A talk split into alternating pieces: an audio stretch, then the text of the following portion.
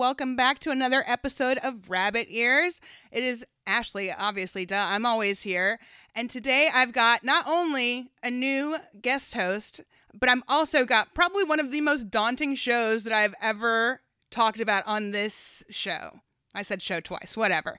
Who cares? All right, so I've got Julio, my buddy here from the Contrarians pod. I said that weird Contrarians podcast. Uh, no pressure. I'm here just to, yeah, just to shoulder that that burden and, and just help you uh, get No through it. pressure. I really, I, I know very little about how you feel about the show, so that's that makes it extra exciting. I like doing that because I, well, there's some shows that I'm very vocal about liking, and people know that going into it. But I really prefer for this, like, I think probably from the Lost situation from like one of the first episodes, where like I know that the people that I Mm-hmm. have on as guest hosts are super fans, but like my opinion, I like to kind Yeah. of keep shrouded and then like spring it on people. I find it's more fun. But I do like the show. So you're not going to find any there's very few things that I I mean I do have things that I don't like about the show, but I understand that there's things that have to happen in order to move the plot to a certain place, so I accept them even though I don't like them. And then there's just flat out Kind fuck of- ups that I'll point out. So because I came into it through the books, and so I had for the first, you know, five seasons. I want to say it was that perspective of, oh well, I kind of know what's going to happen, and so I was enjoying the show in a very different way than a lot of people. And uh, but I had friends that had never read the book, so I was able to see the reactions and everything. And then uh, then came a moment when we were all in the same boat, and nobody knew what was going to happen, and then it was it was just weird because you had some people that were instantly blaming whatever they didn't like on the fact that oh well there's not they don't have any books to base it on so now they don't know what they're doing. And to me it always felt like no it you would have felt the same way if you had like books that were written there. It's just uh you know wh- when you had the books it almost felt like you had a, a safety blanket that you could always go to and be like no it's in the book so it's okay that this happened on the show. And then the moment that there weren't any books then everybody got a lot more critical uh, Well, so I actually I think I watched the first couple seasons before I read the books, and I think while I was waiting for season three, I started reading the books. So like then I had the whole mm-hmm. comparison of like, oh well, this is how it happened because the books nine times out of ten are always going to be better than any kind of adaptation because there's so much more detail, you get so much more character development, there's so much more that you get from the book than you can possibly ever from a show or a Yep. movie. So like there's always I like I actually prefer not having the knowledge of the books before I go in to view something. So I actually enjoyed the last couple seasons not having that in the back of my head of always like, oh, this is how it was supposed to be. Why don't we have freaking Catelyn Stark back as Lady Stoneheart or whatever? Like, what the fuck? Like, there's yeah. But before we get into all that, I th- we're I mean, we obviously are chomping at the bit to talk about the show. Let's get to know you a little bit, Julio. What are some of your favorite TV shows, like from life? Just whatever. so from life i i was thinking about this because i i realized as i was thinking about this i really didn't even though i watched a lot of tv when i was growing up i didn't really follow tv shows that much i was more of a movie person uh, back then uh, the closest i can think of as far as shows that i would watch week in when out uh, week out uh, when i could were uh, the wonder years and uh, Star Trek Next Generation. And that's, I mean, I grew up in Peru. So that has something to do with it because I didn't have as many shows available uh, and stuff back then stuff would arrive years later. So you know when we're watching season one of star trek next generation you guys were probably in season five here. And uh uh sometimes you just wouldn't even get the last few seasons. I mean i lived in peru until uh 2002 and I never even finished the show until I moved here and everything was available. So, but but you know, I watch a lot of movies. Uh, they got the entire run of, of Wonder Years though, so I remember watching that. Uh, You know, you watch like sitcoms and shows that everybody my age would mention, like the A Team, Knight Rider, that kind of stuff. But it's not something that I look on fondly. If you're, ta- you know, if we're talking about something that shaped me, the Wonder Years with the voiceover and Fred Savage, and just growing up, you know, we're the same age at the uh, at the time, so that was that was cool. And then Star Trek Next Gen. I wouldn't call myself a Trekkie, but back then, you know, to me that was like amazing. Uh, Well, I mean, there's a certain like fantasy element that is involved with those kinds of shows where you can really like just escape and immerse yourself in that kind of fun frivolity. So like I get that. Yeah, and it was. Uh, I mean, it's it's been uh, fun listening to. Uh, you know, we have a mutual friend, Caleb, and he's been watching uh, next gen, and just hearing him kind of go through that, and it just reminded me of watching the show for the first time. And it's, uh, I think that once you get into it, the realization hits you that it's it's silly on the surface, but from time to time they'll deal with some just serious stuff uh, underneath all the all the you know spaceships and the lasers and all that stuff. There's some existential drama going on with you know are androids real people? Are we right to interfere in the way of life of a new planet? That kind of stuff is just when i was a teenager that would just blow my mind that there would be a show that could be just fun and have lasers and whatever and also be about important stuff. So uh, yeah, those two definitely uh, as as a kid, and then uh, once I moved to the States and I was just, I had more access to serialized storytelling on TV, uh, my, my girlfriend at the time got me into Buffy. Uh, so that was, I think we were like in the transition. I think season six was ending and season seven was starting. So mm-hmm. um, I, I didn't watch season seven as it aired, but pretty shortly after. And then because we're watching Buffy, we watch Angel uh, and, you know, Firefly. So that whole yep. like Joss Whedon golden age, I was I was here for you know the last part of that.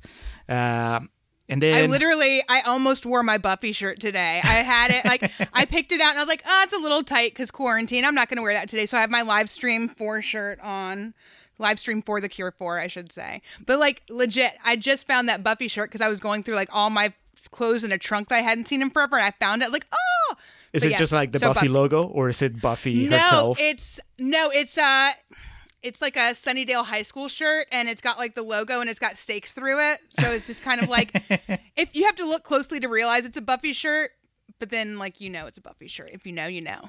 Yeah, uh, I'm sure I would recommend. I mean, it's been a while since I watched the show, but for you know those two three years that it was going on, uh, like I was watching it as it was happening, it was it was pretty exciting. Uh, and I was I was a big fan. I bought like the character guides and all that stuff. I, I was I was all in.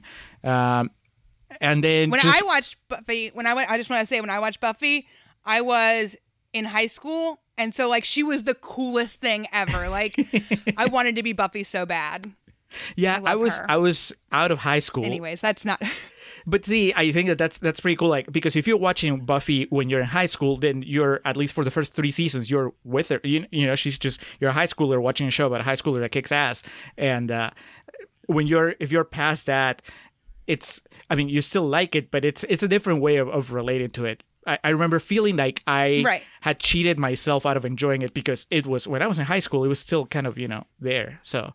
Uh, I just got to it late. I mean, there's so many shows I've gotten to late that I like now. I mean, uh, Arrested Development, which I know is one of your favorites, at least the first few seasons.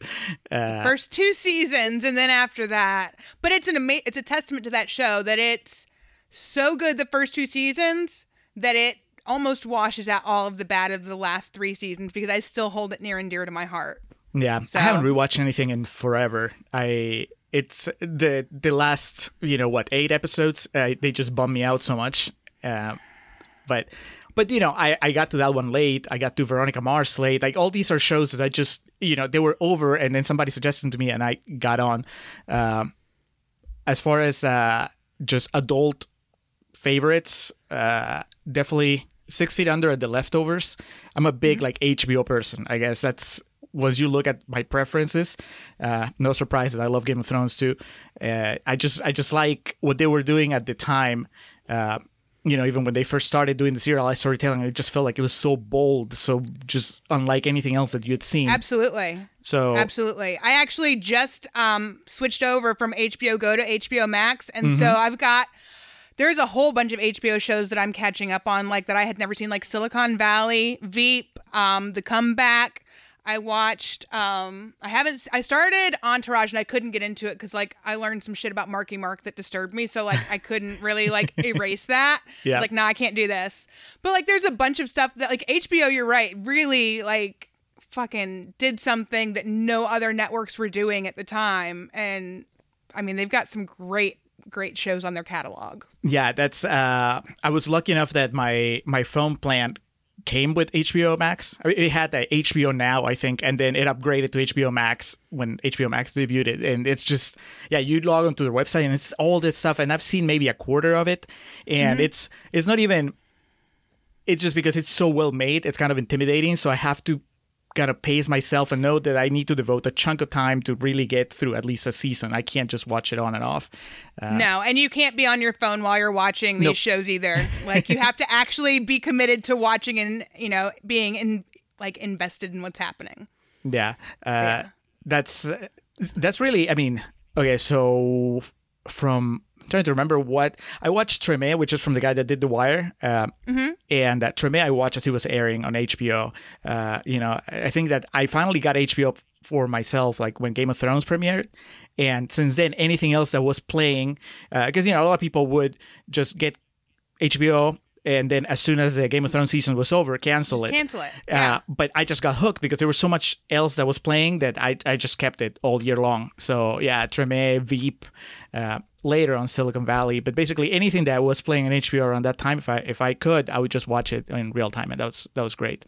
Um, I mean, so with this HBO Max, this is I don't believe in guilty pleasures, but if I did, because I, I'm never ashamed of what I watch, but there is a series called Super Nanny that I am weirdly obs- not obsessed with, but like really into watching. So it's on HBO Max. So I've been watch I've watched like 5 episodes since yesterday.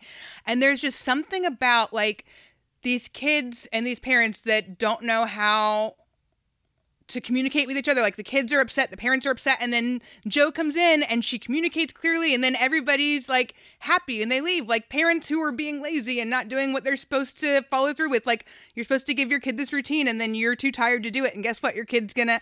But basically, so I'm going on a long rant here the part that I like about it the most is that the parents usually are so worn down by the children's tantrums, behavior, whatever, that when Jo is giving them feedback, they're understanding that they're doing something wrong and they're willing to accept it and grow from it and move on.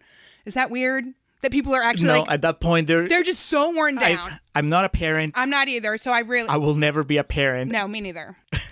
but I kind of feel that if I found myself in that situation, I would just I would grab onto whatever Help. they throw me to yeah. just stay alive. So somebody comes in and they say they're an expert and they they say stuff that kind of makes sense. I exactly. would try it. And uh, that's I'm assuming it's a reality show. It is a reality show. I don't know. I guess I'm just so used to people in this day and age being so stubborn and proud and unwilling to admit that maybe they were doing something wrong that it's refreshing to see people accept responsibility for stuff and like grow and do better. Yeah, that that makes I sense. Also I, like, well, especially I also like seeing kids that are acting like jerks get told they're being jerks and put in timeout. I there's something satisfying about that. This is an American show? Uh, it's actually British. It's from the UK. Okay. So yeah.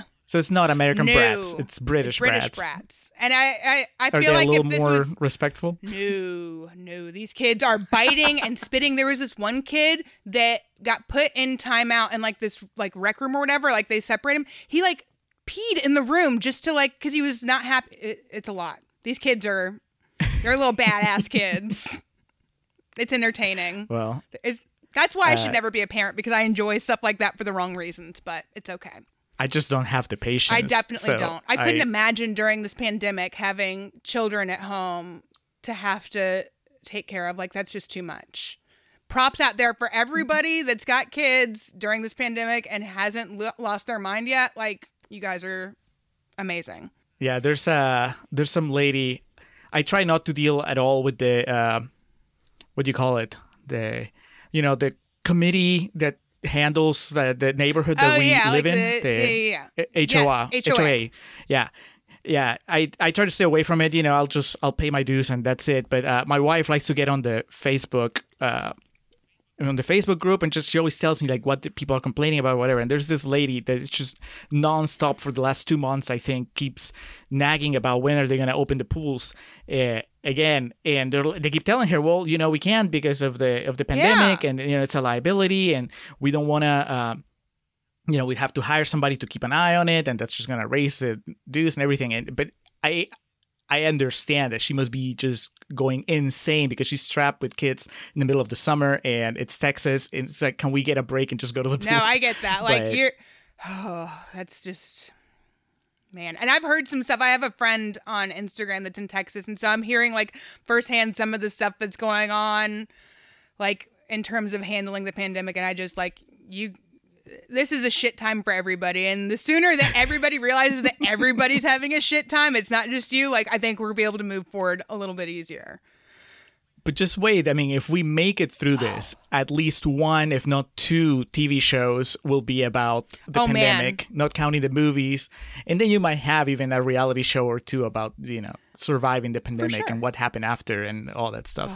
uh, I, you are, I think you're more into reality TV than I am. But uh, speaking of British people, I, because of my wife, I've become a fan of uh, Gordon Ramsay. Oh, I love Gordon So Ramsay. I'll- yes, mostly MasterChef because I think that's the most toned down. She's he, he's still he's still harsh, but he's not just you know uh, dropping f bombs all the time.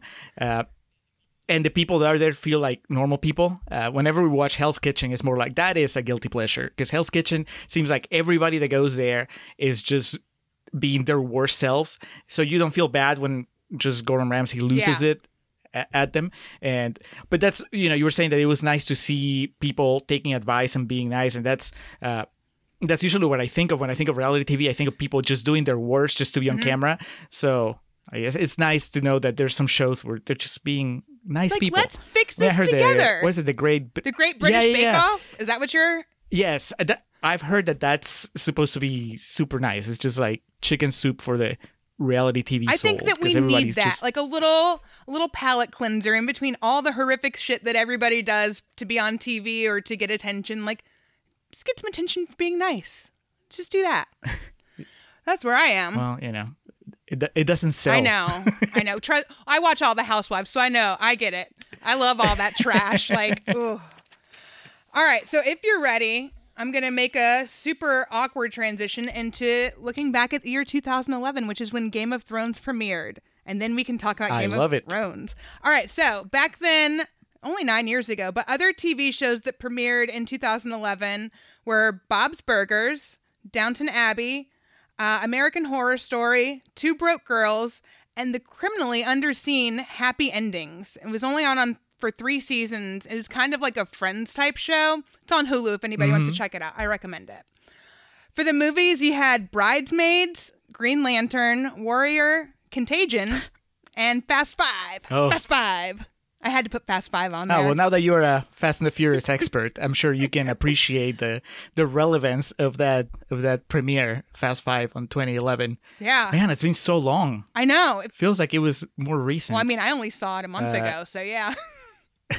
yeah. Well, no, I saw it in theaters. Fast Five was the first uh, Fast and Furious movie that I went out to watch because I watched uh, Tokyo Drift first uh, because I got paid to do it. Okay. and uh, it was you know part of my job just to check that the movie was playing correctly. And uh, well, I mean, I've told you online on Twitter, I don't get what your problem is with uh, Lucas Black, but.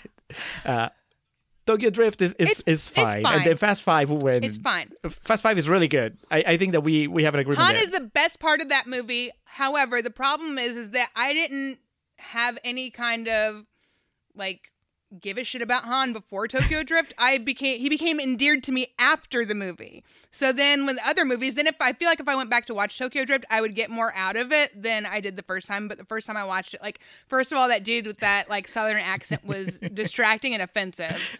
I'm from the south. I do not sound like that. I think that's I his just I couldn't get into it. I didn't know any of the people. Oof. he should work on that. He's uh Anyways, it's fine. I, I was actually speaking of HBO shows. I just watched all of True Blood, all seven seasons. Yeah, I, it turned into kind of a hate watch, and then I kind of liked it. So I'm like weird, weirdly positioned on the show now. But they all have like really exaggerated Southern accents on that show.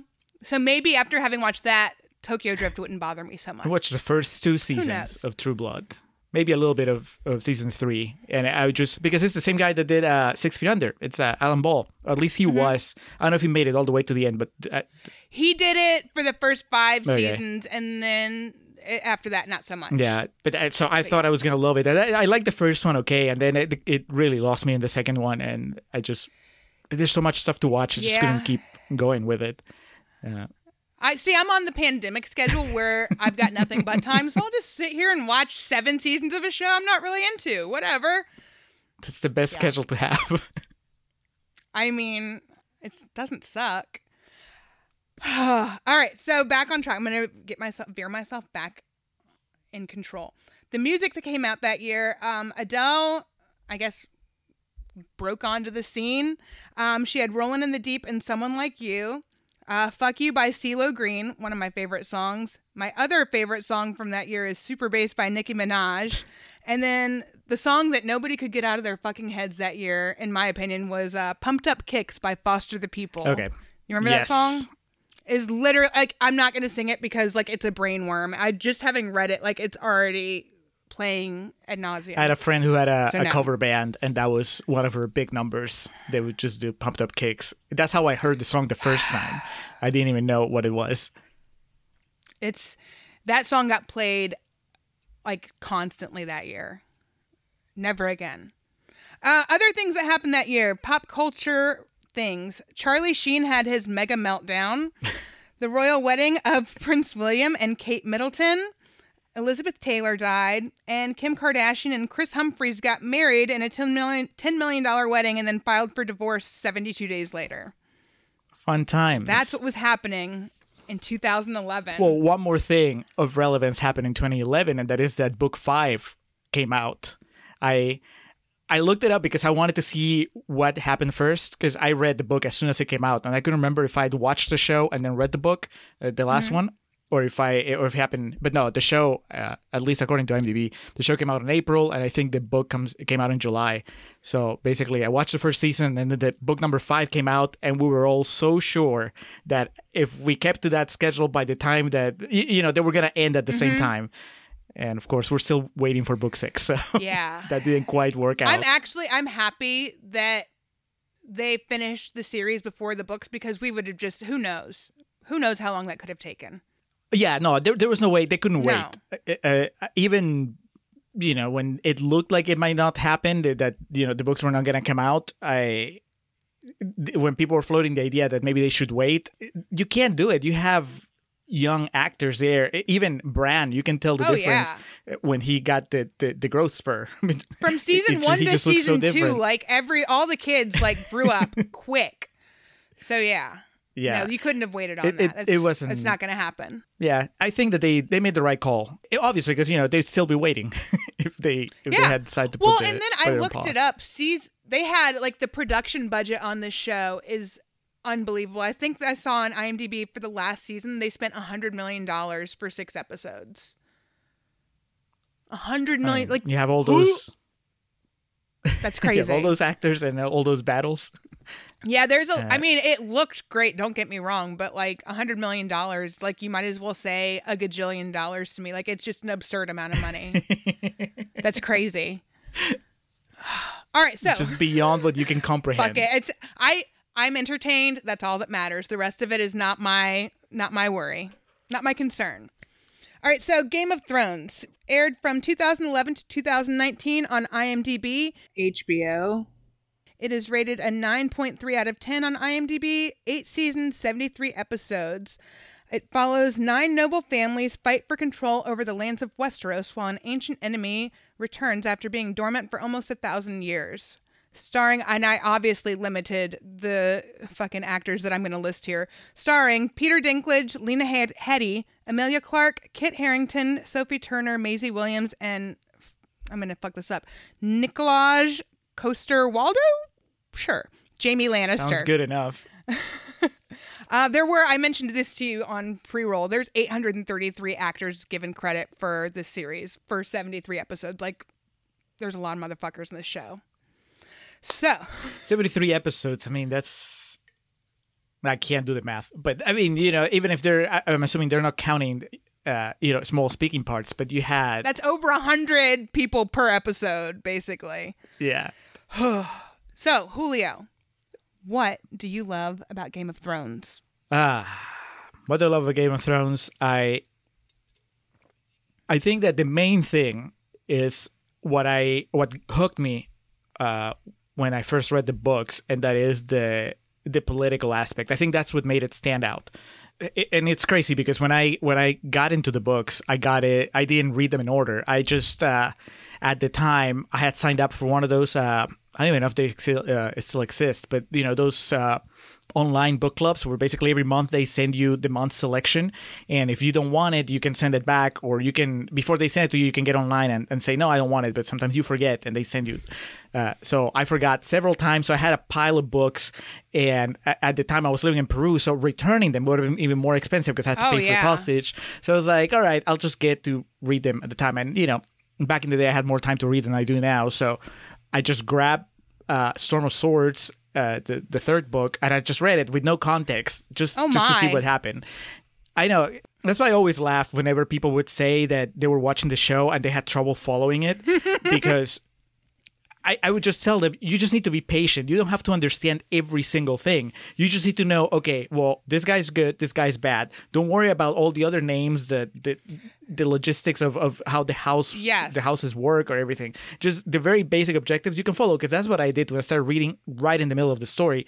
And like book three opens with uh, uh Brienne uh, escorting Jaime after Catelyn has let him go, after, Yes. you know, because he was prisoner. So he's And they're going back to King's Landing, and he's promised the daughters. Yeah, yeah, yeah. yeah. So it's, it's the first wow, time. that is Yeah, it's the first time that in the is series. a fucking rough place to get dropped in the middle of. right, but but it was great because it was the first time in the series that you had a. a uh, Jaime's point of view as a character uh, on, uh, in the book. So Jaime was kind of like my way into the show or or into the into the series, and then so in book three you get the Red Wedding, you get uh, the Mountain versus the Viper, all all these things that are classic, and they hit me just as hard, even though I hadn't read anything. You know, I didn't know who Ned Stark was, and people were talking about Ned Stark still in in, in the third book.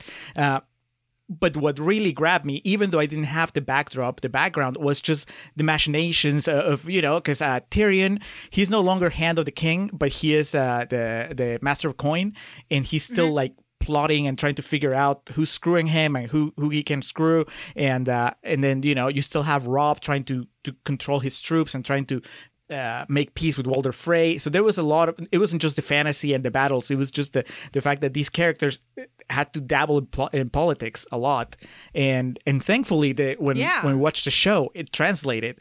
Uh, they paid so much attention to just what it was like to be a person in a position of power and having to just deal with all the all the bad things that come with that. Uh, it's not just fun once you're the king. Once you you win the battle and you become the king, Yeah. you have you don't just yeah and then it's over. You don't just get to be the king and it's done. You've got that's when the actual trouble really starts. Yep. Yeah. uh, So you Like, see it with Robert. gets hard once you get there. You see it with every single person that rises to power in the show. They they just it ends up uh, badly for them. So uh, that was that was really the main thing, and that's what I love that the, the show was able to capture.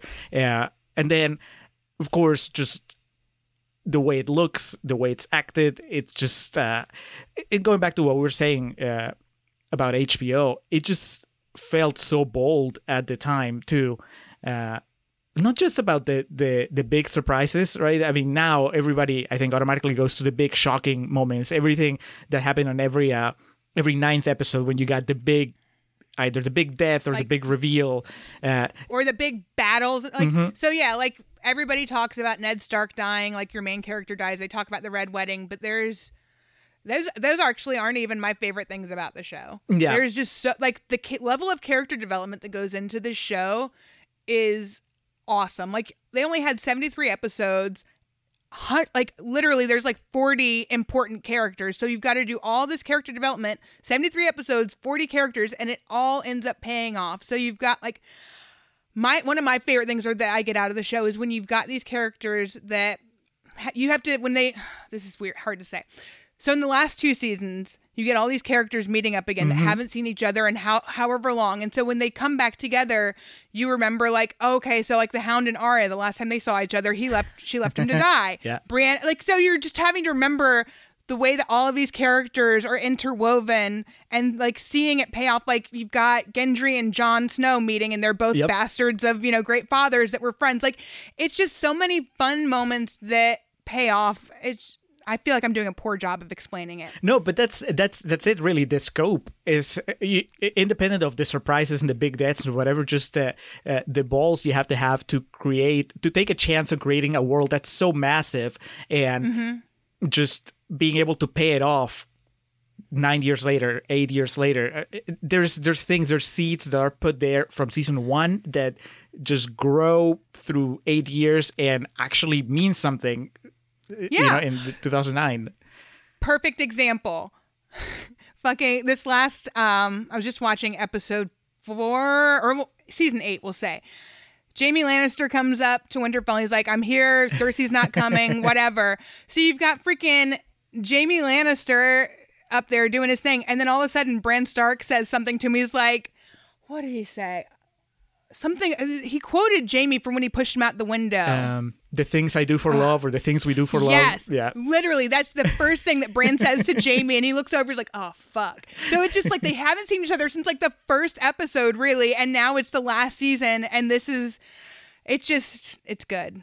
Yeah, it's good. And, and that's the thing. Like the the they did not have the the books anymore. So you still had because uh, and even George Martin writing the books. I mean, he he would probably tell you he is not like he has everything figured out. I mean, any writer you can have a, a plan at the beginning, but then as you go, things change and and everything. Uh, moves but uh, even if you give them the, the showrunners the people making the show you give them the the out that well they had five books to draw from and everything was planned they still had to pay it off in the last two seasons last three seasons. So uh, it's it's still taking a big chance. You know they didn't know where they were going to land when they when they started. They had a pretty good idea but um, that's crazy to me that, that, whenever you think of the scope of it they just in like i said the, just the confidence to say I'm, we're going to go and we're going to like put money on this show and it's only going to get more expensive as it goes uh, yeah, that's that's amazing. For them to put a hundred million dollars into the last season with there being no book, no nothing, and they're just having to like create the rest of it themselves is pretty impressive. Yeah, like there's a lot of people who have a lot of problems with how the show ended. I think you and I talked. Neither of us are one of those people. Mm-mm, no, I don't have it. I don't have any big problems with how the show ended. Granted, I stopped watching it. I want to say season six. I saw as one the last season I saw up until the pandemic, and I started watching the beginning of season seven. I just couldn't get in. No, it was I don't remember. I stopped watching it and then I started watching it again and I finished it like from the beginning to end. So during the pandemic, I just restarted Game of Thrones and watched it all the way through the end.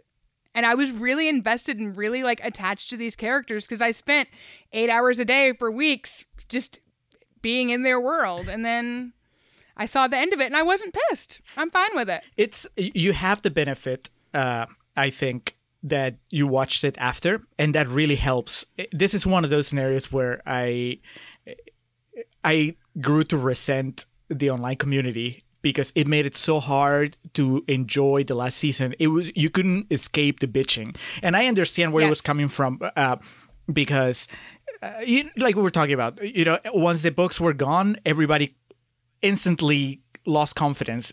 You know you were not given the showrunners uh, any credit for anything. So the moment that you didn't like something, you could easily say, "Oh, we'll see. They don't have the book, so so now they're messing up." And uh, and that just kind of grew as the last seasons went on, and. Uh, it, it was i remember spending that entire season not that i wanted to but because i got dragged into these conversations constantly defending why i was still enjoying the show and and there were things that you know people would bring up things like oh well you know it doesn't make sense that this character suddenly travels from Winterfell to King's Landing in like you know an episode when before it it took longer. And i was like you that's really nitpicking. You know it's like when you're when you're enjoying it the is. show you don't care. And and i could point many instances in the entire uh, run of the show where that happens where people you know conveniently travel faster than they usually oh, do. yeah and we didn't care back then. You know, why are we caring now? It, it, but I understand. You know, sometimes when you just disconnect from the show, disconnect from the movie, you just start breaking it apart, and every single thing that you can find to criticize it, you do.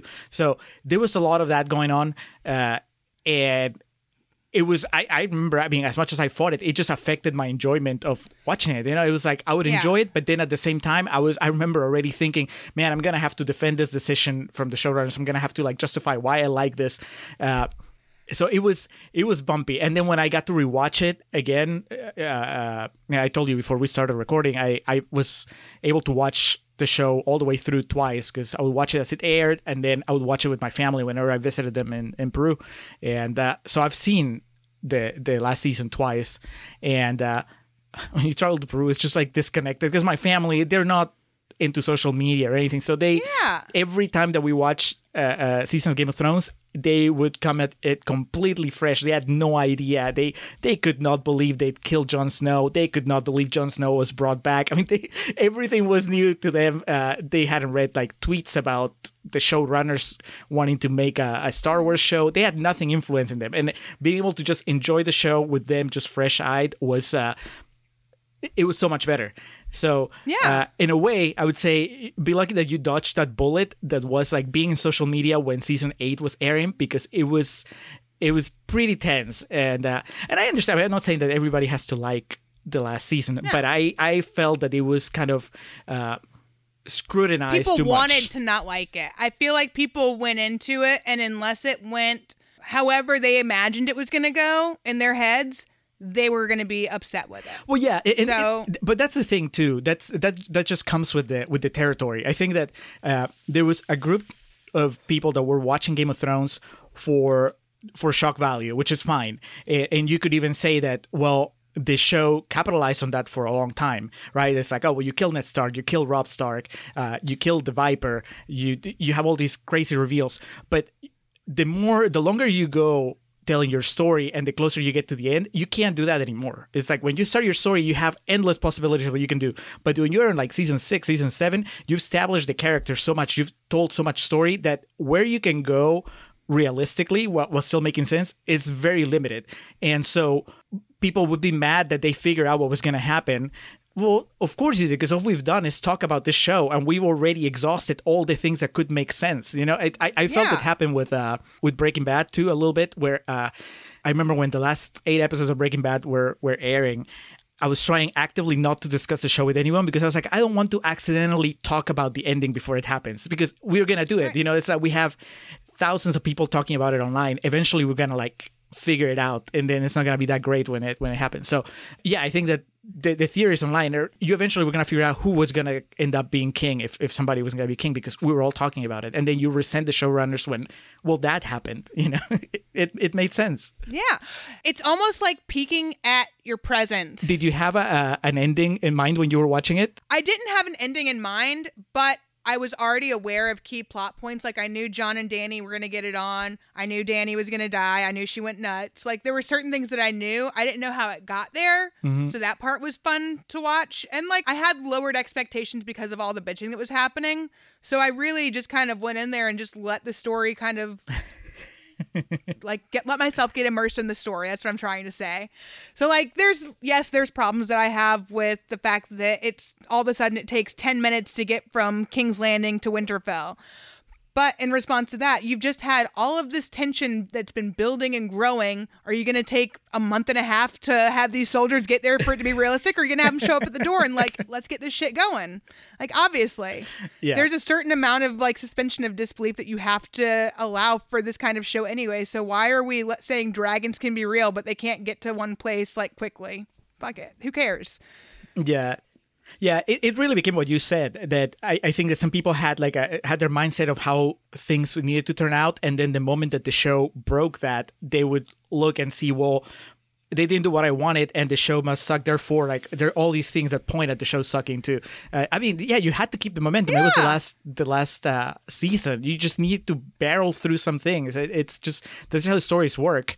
Uh, at the same time you know it's like in a way we've never seen anything like this before so you can't blame people for not knowing how to take it even in you, eventually you know we're gonna get to things that i would change uh, later but uh, i think that for the scope of the project and the, the story they were telling i, I think they la- they they sucked the Yeah. landing even even with all the problems i may have with I it I totally agree.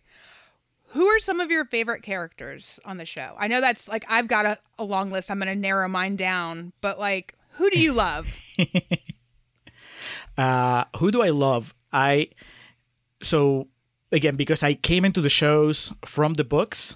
I came in already loving Tyrion, loving uh, Arya, and loving Jon, uh, which are you know fan favorites. Uh, I think that Tyrion and Arya translated really well right from the start because uh, they're extroverted. So the characters get to talk a lot and get to be mischievous, and uh, Arya's like a badass. Tyrion is is just, you know, very intellectual. Uh, with Jon, I think that the show had a harder time because a lot of the appeal of Jon in the books is uh, that you know his inner monologue. I mean, you, you said Yeah, you read yeah. the books, right? So yeah, yeah. So so that to me was really cool. It's really hard because you don't have the voiceover in the in the book in the show. So uh, I I think Kit Harington did great, but it was a harder uh, character to to really. I guess hook the audience because it's just more of a traditional hero uh, when you're watching him in the first couple seasons. I had friends who just didn't get it. They, they were like, "What's so, so special about Jon Snow?" And I would tell them, "Just wait, give it a couple seasons. If we get to the part where the wildlings are trying to get into the wall, that's you're gonna be in love with him because that's just when he becomes a total badass." And uh, I actually will counter that. I would say that Jon Snow became endearing to me when him and Ygritte started like interacting. Like he started to kind of blossom, and you started seeing other sides of his mm-hmm. personality, and he became much more of a re- well-rounded character to me once he found somebody that he could show a different side of his personality with. I like. That. Yes, yeah, yeah. I can I can see that definitely. I remember thinking at the time that what he needed though was uh, a big set piece because that would show you at least that well he's just like a badass. But yeah, the Ygritte definitely uh, brings him out of his shell. I I don't know if you well no because you were not watching the show at the time because they did that. Um, they played those two episodes, the the last two episodes of that season. I think it's season 4 They played them in movie theaters. Uh, Oh yeah, I remember that. Yeah, and so we went and we saw it. It was like on IMAX on the on the IMAX screen here in Austin, and it was just awesome. It was uh, uh, the whole thing with the the siege of the wall, and you know, Ygritte getting killed by whatever that little kid's name is. Uh, What's that fucking? It doesn't matter. is it Olly? Yes. Oh my god. Look at you. I just it just came killing to me. I am notoriously terrible for remembering specifics, so I, I, I, suck I am surprised that I remembered. um, so, so I have a list of my favorite characters, and I'm just going to rattle them off. And it's yeah, it is what it is. So Tyrion, obviously, Jon also, um, Varys, Jaime, Brienne, Bronn, Podrick, Sir Davos, and Little Lady Mormont.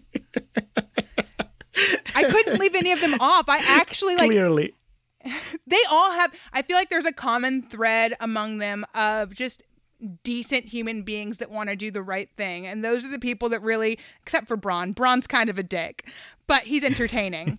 So he he gets to be on my list because like these are people that a have some comedic relief moments some of them or they're just like outspoken and willing to stand up to injustice to do the right thing and you know that's decent. I like that yeah. I mean, Bronn has a code, so that's I think that that at least gives him some sort of uh, something out. to work off of yeah so like when tyrion has done they did the whole trial and tyrion's like sentenced for who is he oh for having killed joffrey Mm-hmm. and you've got freaking Bronn comes to visit him and he's got like he's like listen i told you like i'm not going I can't save you. Like this is what the deal is, and like you still respect him, even though he's not going to save Tyrion. He's not going to do you know the Yep. heroic thing.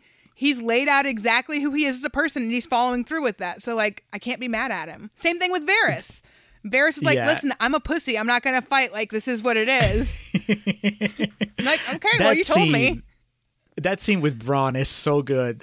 I, I mean, that entire season, that the entire thing with the trial of Tyrion is it's fantastic. But I remember uh, just being so happy that they nailed that relationship because they, they clearly they were happy with what the actor was doing, and they just kept giving him more. Because from what I remember, it's been a long time since I read them, but I, Bronn kind of like fades away into the background uh, after the second book or so. Uh, they mention him, but he's no longer a, a- an active participant of what's going on. And in the show, they kept him around, and I was glad because they he's just so good. Well, when they put him, so like Tyrion fucks off with Varys to go over to to find Daenerys. So then they pair Jaime and Bronn together, and that's super fun. They they have a different but like kind of similar, you know.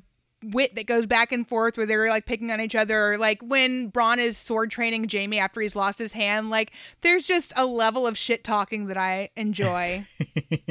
Uh, how did you feel? Because you, you mentioned Varys. How, how did you feel about uh, just basically his final fate? I knew it was gonna come as soon as he decided to to fucking undermine Dany, regardless of how right he was. I knew she was gonna get him. I was like, oh, he fucked up. She told him not to not to betray me, and what did you do? And guess what's gonna happen? So like, I knew it. I was sad, but like. it's where it had to go. Mm-hmm. So It what they do to Tyrion's character in the last couple seasons is pretty brutal as far as uh, what he has to witness and what, what he has to be complicit to.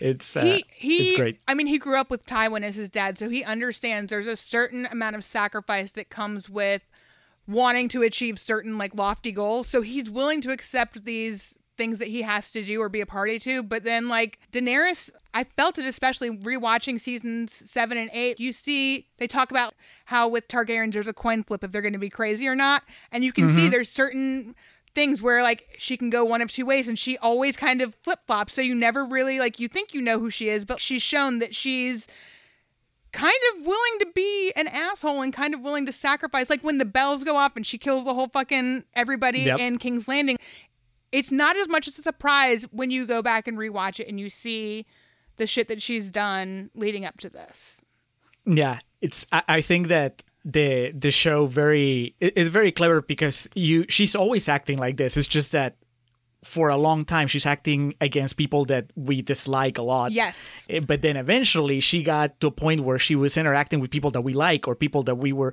at least would been on their side for so long that we could kind of understand where they were coming from. Uh, so when you see her clashing with people like Davos or Jon or even you know Tyrion Varys, yeah. it- now it starts looking oh well maybe she's not all the, all there. She's a little unhinged. Uh, that was great. I was fine with her turn when it happened. It, it, but it's one of those things that you know when it happened it wasn't a surprise either for me but just because we had reached that point where it was one of the i don't know maybe 10 possible outcomes of what was going to happen. Uh, so And it's rough. Like I had been rooting for Dany. I'd been rooting for her since the beginning. I was like, this chick's like, she's good. She's level headed. She deserves it. She's gonna get there. She's putting in the work. But then she fucking lost her shit. And people are like, oh, it was so sudden. You didn't expect it. Like, well, do you expect a slip into madness to happen gradually, or do you just like all of a sudden lose your shit? Like, yeah could go either way, so I'm fine with it. Um, who are the characters that you love to hate? Uh, Who are some of your favorite bad guys?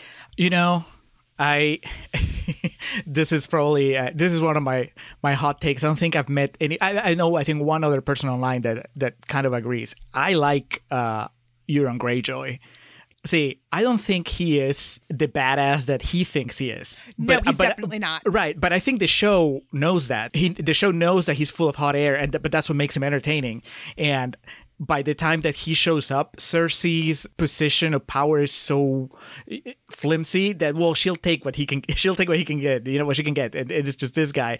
Uh, the fact that he Absolutely. When he dies, he dies laughing, thinking that he's killed Jaime. That's such a Euron thing to do. I just love it. I, it but everybody was so mad because everybody would compare him to Ramsay or Joffrey. They're like, he's not what they were. Well, he wasn't supposed to be. He's supposed to be pathetic. Um, No. so I, I just, He's I mean, he's Ironborn. He's related to Theon. Are you really surprised he's that easily manipulated? You shouldn't be. yeah, he's You shouldn't be. He's one of those complaints about season eight that I just never got. I was like, he's just so much fun. He's just he's just his comeback, but he's he's got nothing of all the other characters, and and the fact that it shows you just how bad things have gotten, where he actually presents a threat at some point. You know, this guy, Right? he wouldn't do anything against Tywin. He wouldn't do anything against you know. Uh, uh, Ned Stark, but because right now the infighting has gotten so much worse than ever before, he has a chance to actually have some power. It's so I I like Euron. Uh, I'm trying to think. I think I got my my list here. While you're doing that, I loved I mean, Theon I love to hate, but then he re-endears himself to us. Like I feel like the character arc of Theon is probably the most drastic of any of the characters on the show in terms of like where he came from to where he got and all of the road in between is just like that dude went through some shit. like for real. Went through like his whole life. Like if there's a character that went to the bad side that I sympathize the most with, it would probably be him. Like he did I don't agree with what he did, especially overtaking Winterfell and burning those kids, but like I understand why he did and how he got there and that's just like speaks to the level of character development in this show. Yeah, uh, he he definitely endeared himself to me. He yeah he he was also I mean, I guess I never really hated him because I went into the show knowing at least that he was gonna have to turn into into Reek. So I was like, oh, he's gonna go through hell. So even when he took over Winterfell, I knew that there was so much worse that was gonna happen to him uh, ahead of time. But by the time we got to the last season, I was just cheering for him. Uh, when when he uh, when he came back for the Battle of Winterfell, that was just so cool. That he was able to show his face and then still want to protect people that he had fucked over so bad. Like Theon protecting Bran at the end, like it's such a mind fuck. He had such a fucking story. Like that's one of my I wouldn't say I love to hate him, but he's one of the most interesting characters to me. I love to hate Tywin, Cersei, and Littlefinger though. yes. Like they're just assholes. And then I just straight up hate Ramsay and Joffrey. Like fuck them. Yeah, Joffrey is just uh, despicable. Ramsay, uh, I mean, he also is is despicable, but I don't know. I guess I always felt that Ramsay was scarier because Joffrey, at least Tyrion, could just basically, if he came at him directly, Tyrion could prevail. Like you know, he slapped him a couple times and it was it was Yeah, fine. I love that. Yeah, uh, he was still a boy, so you know you could just like yell at him, and if it was the right person yelling at him, you could put him under control. Uh, Ramsay wasn't like that. Ramsay was just crazy and out of control, so that that made him He was scary. a sick motherfucker. Like he there there's something broken in both of them for sure, but you're right. There's something more scary about Ramsay than there is Joffrey. Like Joffrey's one of those dudes that will like kill ants with a magnifying glass, whereas Ramsay's killing dogs. That's the difference. Yeah. But also, I guess Joffrey could have grown to be like Ramsay, but they he didn't get the chance. Thankfully, uh, they they took care Oh, of that. Oh, for sure. yeah. He was definitely on that path. so who else do you love to hate? uh, I love to hate uh, Qyburn. That's a I couldn't remember the name. I I just love Qyburn. He is That's just a good one. he's such a creep and, and the fact that he I love that he how he rises in in power the, you know because he just hooks up with the right people.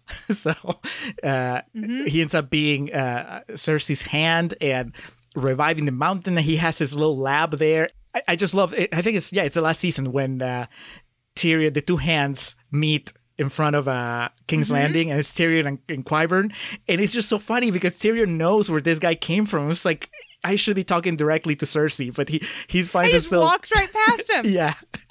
and Fuck then you. uh, Qyburn is just reciting whatever it is that that that Cersei's told him to to say that they they will not give up, they will not yield. And Tyrion has this moment where he looks at him and he's like, Qyburn, you know this is not gonna end well.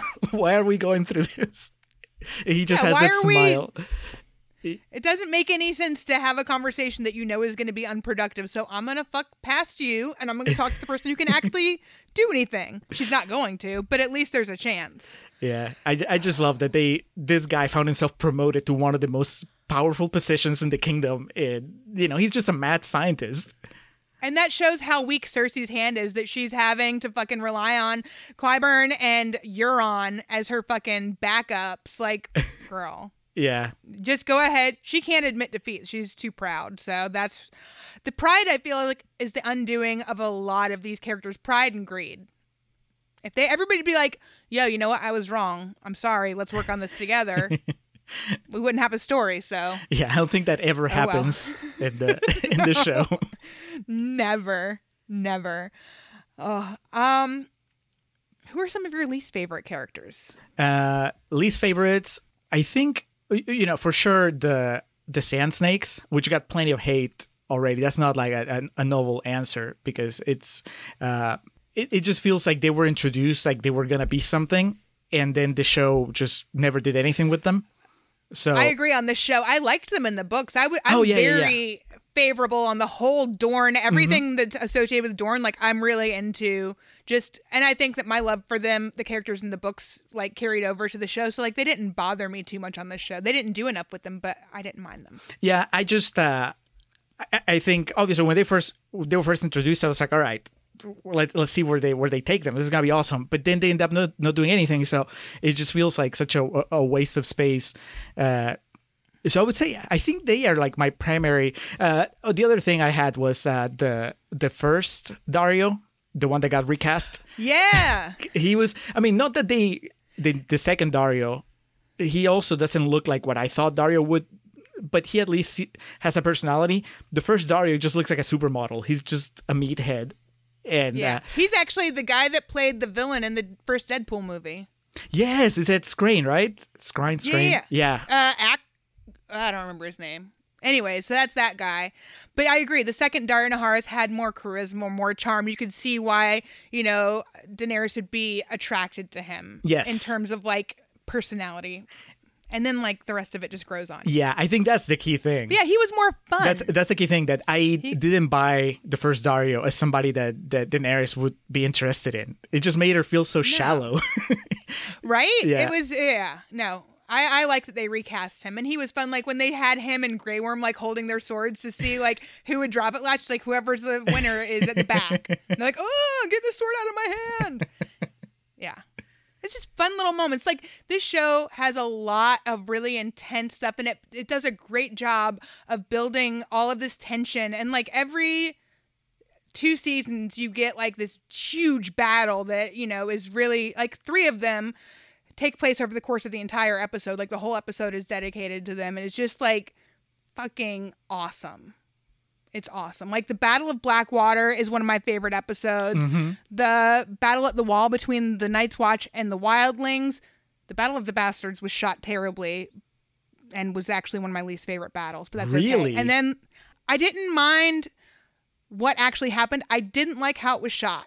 I feel like I couldn't see what was happening. It was all really close up, and I get that we're trying to convey that it's chaotic and like this is what it would be like to be in the mm-hmm. middle of that fight. But as a viewer, I would like to see the fucking fight that's happening, please. Can I see it?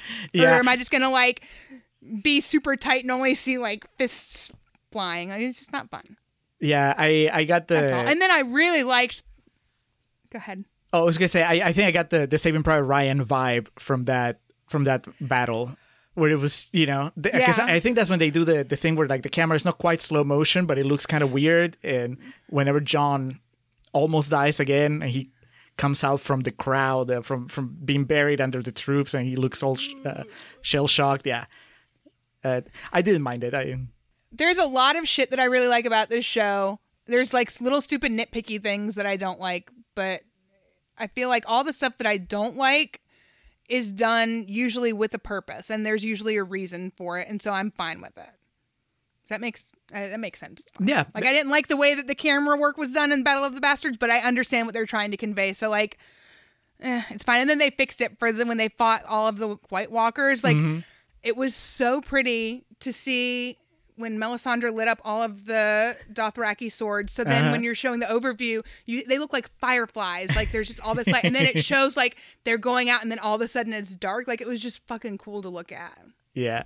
Did you have a problem watching it? Because you know a lot of people complained that it was too dark.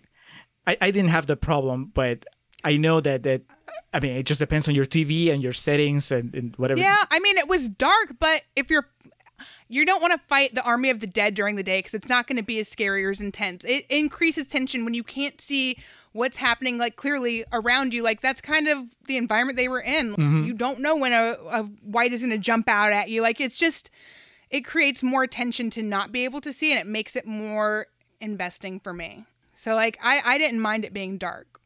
Yeah. Uh, you know, I just thought of this a character that I don't quite like. I understand what they were going for, but it just didn't really work for me. Is Bran after he becomes the the Yes. you know the incarnation of the the whole Bran storyline for me after the assassination attempt I, he's so boring. Like i know we have to get there but like that shit was boring. Bran was boring? Who else did i have was boring? Um oh Arya and the whole house of black and white and a girl. Like that storyline i know she has to become a fucking super assassin.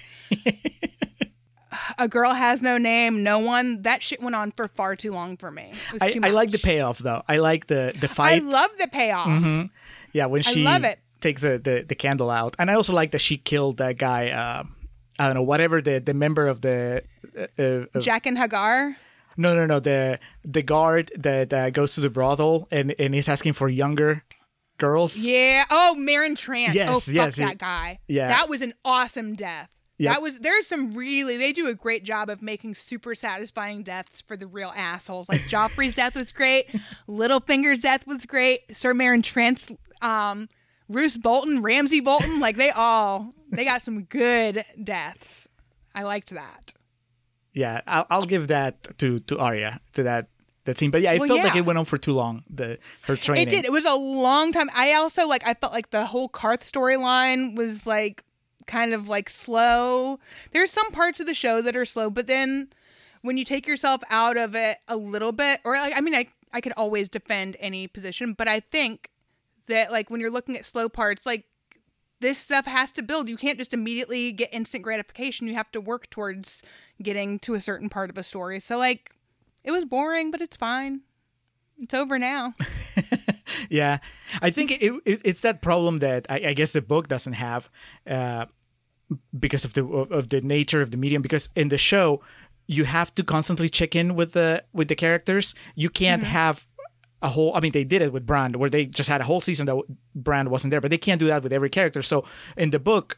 You can have Arya start training, and then you know you don't see her again for several chapters. And when she comes back, well, the training is over. Uh, in the in the show, you can't do it. You have to keep checking in on her. So they had to give her stuff to do, and and that the was a House of weird. Black and White wasn't boring to me in the book. I feel like there's something that just wasn't translating well between the book and the show for that whole storyline because it was entertaining to me reading it, but it just it didn't do it for me in the show. Yeah, I, I think it just moves faster in the book. That was it fell flat, which is weird because you would think that it would move slower, but it. Um, but yeah, okay. So you don't like Bran at all. You don't like Bran I don't like Bran. I don't like the Qarth storyline. I who else? Oh wait, we're talking about who I don't like. Sansa. I'm not a fan of Sansa at all. I think she is a dumb little bitch. That's it. There's there's no there's no it's just, it's just it. I I don't like See, I, okay, this is probably gonna be our biggest disagreement. I I like Sansa. I I it took me a while, but because she's she's pretty terrible. I mean, by design in in the first few seasons, right? She's she's everything that Arya Mm-hmm. isn't. She's just so naive, and she's just so out of her element. Everybody takes advantage of her. She's just there to be rescued. Um, it's even worse in the show than in the book because in the book you're inside her head so you can at least get more of her point of view in the show she's just she just seems like she's a victim and uh and a spoiled little brat. Well yeah yeah yeah yeah definitely. Uh i mean the idea i like the, the concept right? That you have this girl that just basically believes that it's gonna be the world is like the fairy tales that she's heard about knights and kings and all stuff and then she just gets smacked with reality. Uh but then the transformation that she goes through uh, it really won me over, and it's not. Uh, I mean, she goes through some through some horrible shit, and Oh, the fact that sure. it doesn't, but doesn't break her, and, sh and when she comes out of it, uh, more determined and more wiser than she was before. I I, I was really into that. Uh, some of my favorite moments in the show have to do with Sansa. You know, Like what? Uh, uh, definitely uh, her her first encounter with Littlefinger after she escaped from Ramsay. So it's her and Oh, Brienne yeah. meet, and she just tears into Littlefinger, just basically tells him, Like you know, I you're see a piece through of shit. you. I Exactly. I know exactly. You're not gonna fucking get me again. I do like that she has absorbed so much from being around Cersei and Littlefinger that she's Mm-hmm. learned how to play chess instead of checkers. I just I don't think that Sophie Turner's a great actress. First of all, so like that's not super fun to watch. And secondly, like I get the whole giving a more I don't know how to say it. a more effeminate traditional fe- female character room to grow in her way instead of just having to be like Brienne or Arya where you adopt more masculine traits in order to be successful. She's mm-hmm. doing it using more feminine traits and she's still like being strategic. Oh, and also Tyrion, she was around Tyrion, so like yeah, she's absorbed a lot of shit.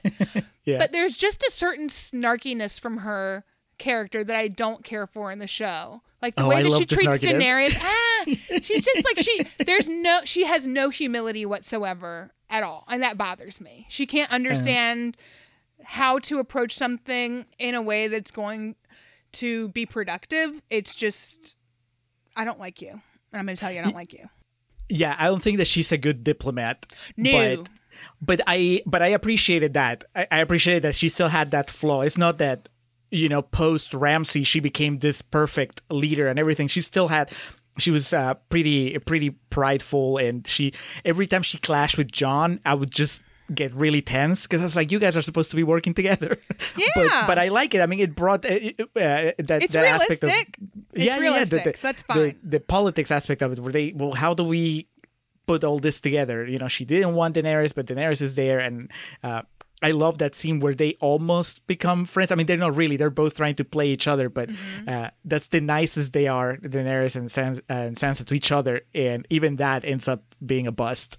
Yeah. Well, I mean, I feel like the two of them are too similar to be able to get along. In terms of not willing to make any concessions to understand what the other one, like I'm right the way that I'm doing this is the way that it should be done, and you're wrong. Yeah. That's how I felt like they were interacting with each other, and I mean that's also realistic, so whatever. and, and her her relationship with Theon, I I also I in the that. last season that was so uh, so awesome that they have like three moments that I just love, which is Theon comes back to Winterfell for for the Battle of Winterfell, and Sansa embraces him. It, it's like everybody's watching, like, what the hell happened? When did you guys get so close? Uh, and then I think it's that, that same episode towards the end when everybody's getting kind of just killing time and drinking before the big battle, and you have this montage while. Uh, while Podrick is singing, and you see what everybody else is doing, and Sansa is just, I don't know, it's like a, outside eating or drinking with Theon. You can't even hear what they're saying, but they're you can tell that they're friends now. They they've you know they're close to each other. And then of course when she goes after after the battle and she puts, I don't know what she does. She goes to to his you know his dead body and she either puts she puts something on it. I don't know, but you can tell like she's you know devastated by it. Uh, I just I, I really invested in it. they put in the work to make it realistic for these two characters to be allies again because like there was no way in hot Haitian voodoo hell after thinking Theon burned her two little brothers that she was going to be homies with this dude and then shit happens and like it becomes a realistic thing that they are now thick as thieves and they trust each other again or that she would ever trust him Yeah, So, they yeah. just they just went through hell together, so that was yeah, cool. No shit. Um, I also like the relationship between Jaime and Brienne. Hmm The turning moment for me, we were talking earlier about when you get to see things through Jaime's point of view, because all up until now we've known him as the Kingslayer. He's fucking his sister. He pushed Bran out the window. Like this dude is a piece of shit. And then they get in the tub. I think when they're with Roose Bolton, and they're in the tub, and Jaime tells her what really happened when he stabbed Aerys in the back. You come to understand, like, okay, there's another side of the story. Maybe everything that we've been told up until now isn't to be trusted. Yeah, he's not the monster that you thought he was. Yeah. I Jaime's one of my favorite characters. I love him. He has just such a good heart. So were you bummed with where he ended? That, that he ended up going back to Cersei? No, I I mean it makes sense like how they literally came out of the freaking womb together. Like you cannot tell me these two are going to like he's just going to let his sister, the love of his life, the mother of his all dead children suffer and like be left. Like he's going to go to her. Of course he is. He's constantly said it throughout the show that Cersei is the most important person in his life, and uh, even whenever you think that he's broken away from her, it just you just knew that he was gonna come back. I mean, he could have There's gone no either way. way, but when when when he decided to go back, I was like, yeah, that's that's just that makes sense. That's just his choice. It would have been strange if he had chosen to leave Cersei at the hour of her need and just like leave her to herself. That wouldn't that wouldn't have been uh, entirely true to his character. Yeah, I love that they did enough to redeem him. Uh, you know, 'cause he goes back to Winterfell to fight, and then, but then it's like, all right, but now I need to go back to to Cersei. Poor guy, he's got friends in every corner. He could just somebody he loves is going to die. Like it just sucks. Poor guy. Um what are some of your favorite moments that, or episodes or story arcs, things that you really were like I love the Dorne storyline. I love Bronn and Jaime together. I love Brienne and Jaime together. I love Tyrion and Bronn together and Podrick throw his ass in there. Like there's so many fun groupings. But like what are some of your Uh, favorite things? So, I mean, I, I was trying to stay away from from just the the the ones that everybody knows. And, and, you know, we mentioned them already, like. Uh, all the big deaths, like uh, you know Ned Stark, uh, Tywin, the the, the Mountain, uh, and Oberyn, all, all that stuff. I mean, all that stuff was awesome. Coming into it, uh, knowing that it was going to happen, it was still executed exactly how I wanted it to be. It was it was great. It's so but to me like there was stuff that happened that I didn't know was going to happen, you know, once we got away from the books mm-hmm. and probably my favorite Game of Thrones moment is the the first reunion between Starks. So when Sansa arrives at the wall just as Jon is getting ready to leave, that was just perfection because Yeah. I didn't know what was going to happen and I love that it was basically the two siblings that are the least close at the time. Like Sansa and Jon, they're not, you know, you would have thought Jon and Arya, or maybe, you know, Arya and Bran, or Arya and Sansa even. But Sansa and Jon, I mean, you've never really even seen them interact that much. And then they have No. this really sweet conversation uh, where they're basically catching up. And then she asks him, So where are you going to go now? And he says, Where are we going to go now?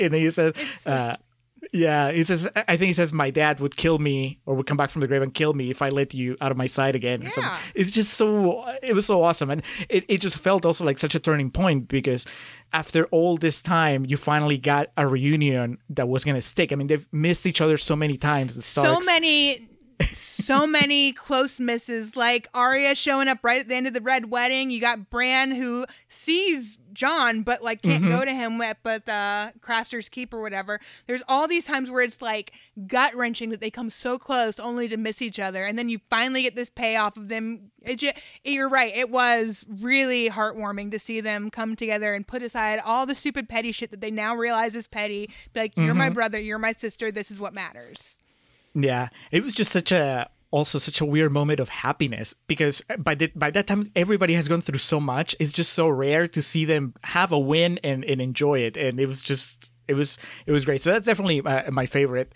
And then there were a couple things that, of course, uh, going back a little, this was in the books, and I was really looking forward to it. Seeing Jon execute what's his name the the first captain of the Oh, of the guard, the Alliser that- Thorne? Oh wait, no, uh, the guy that even Alliser Thorne turned on this guy, Janos uh, Slynt? Janos Slynt. That piece of shit. I just loved it. It was, uh, and it, again, it was just like I had pictured it. You know, he just does it, and he doesn't look happy about it. He just looks like, well, this is what happens, and everybody else in the show, everybody else at the at the wall, just knows that he means business. Yeah. Uh, that was that was just great.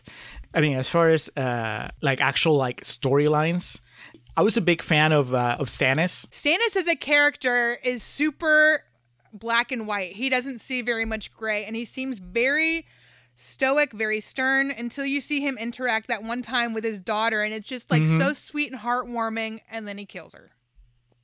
Yeah, it's oh God that It's see torture. that that's talk about like unexpected. I did not see that coming, but again, when it happened, I'm like, well, he is he is that kind of man. I mean, he's just gonna sacrifice whatever needs to be sacrificed. Uh, but up till then, I was thinking, you know, he he wouldn't be a bad king. No. He, he he has his flaws, but he he has his head on straight. He has uh, the strategy. I mean, maybe not. He wouldn't be like my king, but I could pick him as the guy that's gonna prevail because he can outsmart so many of them. Uh, and you know he has magic on his side because he has Melisandre.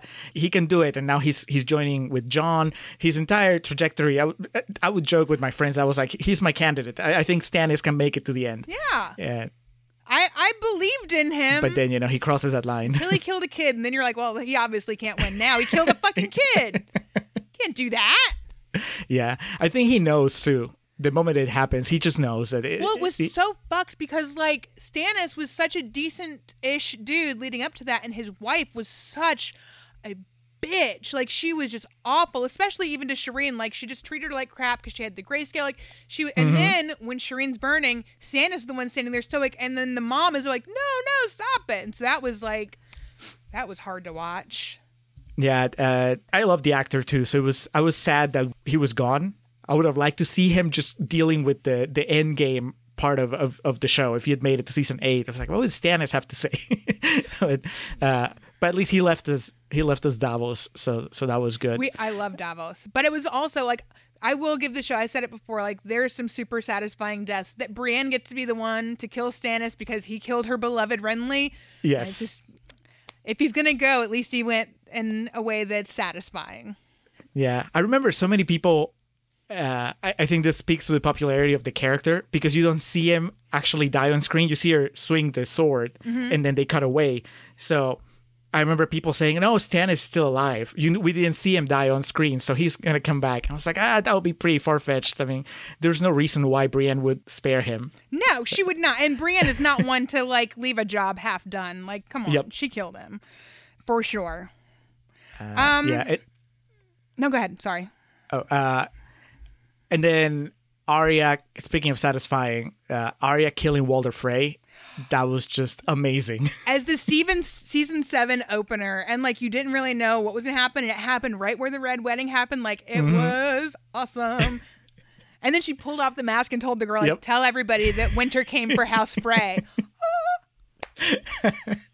and that's like Arya's now done with Braavos. She's done with the House of Black and White, and she gets to go into like little assassin murder status. And like, yeah, she. And then I love, love, love. There was a point where she's back at Winterfell, and she and Brienne do a little sparring, and like she's like, she said something like that sword's not big enough or whatever and she kept like besting Brienne and then like the Hound and Brienne are talking about Arya and looking at her like proud parents like these two jacked up people are like oh look at her. She's doing such a good job. Like it was cute. I liked that. yeah, they really developed her into a badass. From you know, it's crazy because that's I I I love the he's in a couple episodes only, but uh, Syrio, her her first teacher, he's great, and just to see her come from way back then in season one where she's just you know she's learning but she's not really she's not gonna hurt anybody she kills that kid and she's like freaking out and then you get to season eight and she's become such a badass that of course she's gonna be the one killing the the night king you know that was just I love how sense. whenever she tells people that she's going to kill other people, they just look at her and laugh. Like, oh, I'm going to kill the queen. yeah, I'm laughing. No, I'm going to kill the queen. Fuck you. were you bummed that she didn't get to kill cersei A little bit. But we also had the Hound in the Mountain doing their battle to the death. So, like, that was satisfying. And then Jaime, I, I mean, I feel like that is an okay way for us to lose Jaime and Cersei. Like, Cersei's terrible, but she does have redeeming qualities. So I was glad that they got to die together. They came into the world together, they died together. yeah It's poetic. I, I was surprised by how okay I was with Cersei not having kind of like an epic death and instead having just dying with Jaime because. I- uh, It, I think it works both ways. One because she is so so proud and full of herself throughout the entire show that is in a way it's satisfying that she doesn't even get this sort of epic death. Instead, she's just panicking and and you know it's just. The, the ceiling collapsing on her. Uh, Yeah, she also, doesn't get a hero's death. She doesn't get like one of those I died in battle doing what I No, I ran like a Right. little scared person and got crushed to death by rocks. Yep. Like- yeah. Uh, yeah, she didn't get burned by Daenerys or anything. She was just yeah Nope. underground. Uh, but also, but I was glad that they ended up together. I mean, there was something just very twisted, but also just very very right about seeing her and Jaime just dying together. That that just made sense again. Yeah. I mean, I feel bad that we lost Jaime. Like there was there was we only lost four people when they were fighting the White Walkers, which was kind of surprising. I expected to lose more big people then. And then like you just want Jaime to fucking win. You want him to He's done so much. He's done the right thing so many times. And he just but he cho- he chose his But fate. how good is it? It's so good when uh, Brienne r- finishes his entry in the big book of knights, and she he she just says he died defending uh, his queen, and suddenly he's no longer the the kingslayer. You know, he's just back in in the honorable column. I guess that was that was pretty sad, but pretty sweet, bittersweet. bittersweet. Uh, I liked that Jaime knighted Brienne before they did the the Yes. long night. That was she finally got to, and then she got banged. Good for her. It was a good night for Brienne. I know, right? She did all right. Good for you, girl. Freaking Gets Arya knighted. also lost her virginity, which was a little disturbing for me to have to see.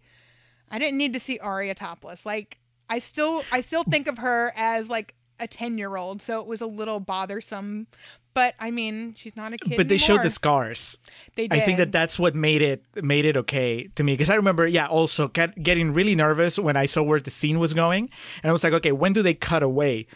And they got to the part where she gets she got naked, and I was like, wow, well, we went there. Well, okay. but then that that you know you see uh, reaction and it's just you know she's she's gone through some shit and you can see it in her body so that was that was cool uh, that was that was great too I mean you mentioned it earlier uh, Gendry coming back and not just his reunion with Jon or you know not reunion but just getting to know each other just seeing the son of uh, Ned Stark well supposedly Well, we the son of thought. Ned Stark and the son of Robert Baratheon. It was just that was cool. But him coming back into the story after being away for like what three seasons at least. Um, I didn't expect him to ever come back. I always kind of had in the back of my head, like, whatever happened to that dude? And I didn't because I hadn't seen the show and there was no books to tell me. So I just assumed he faded into oblivion, but then he came back. yeah, no, he came back and he survived. I, I thought that he wasn't gonna make it, but uh, that's that's such a. I, I really love how they ended that that relationship where he basically he proposes to Arya and Arya turns him down. it, again, it made sense. It- It's not she wants to be Arya's free. not that type. Yeah. Yeah, but his his reaction to it, it just I love that she and the Hound both leave Winterfell. Mm-hmm.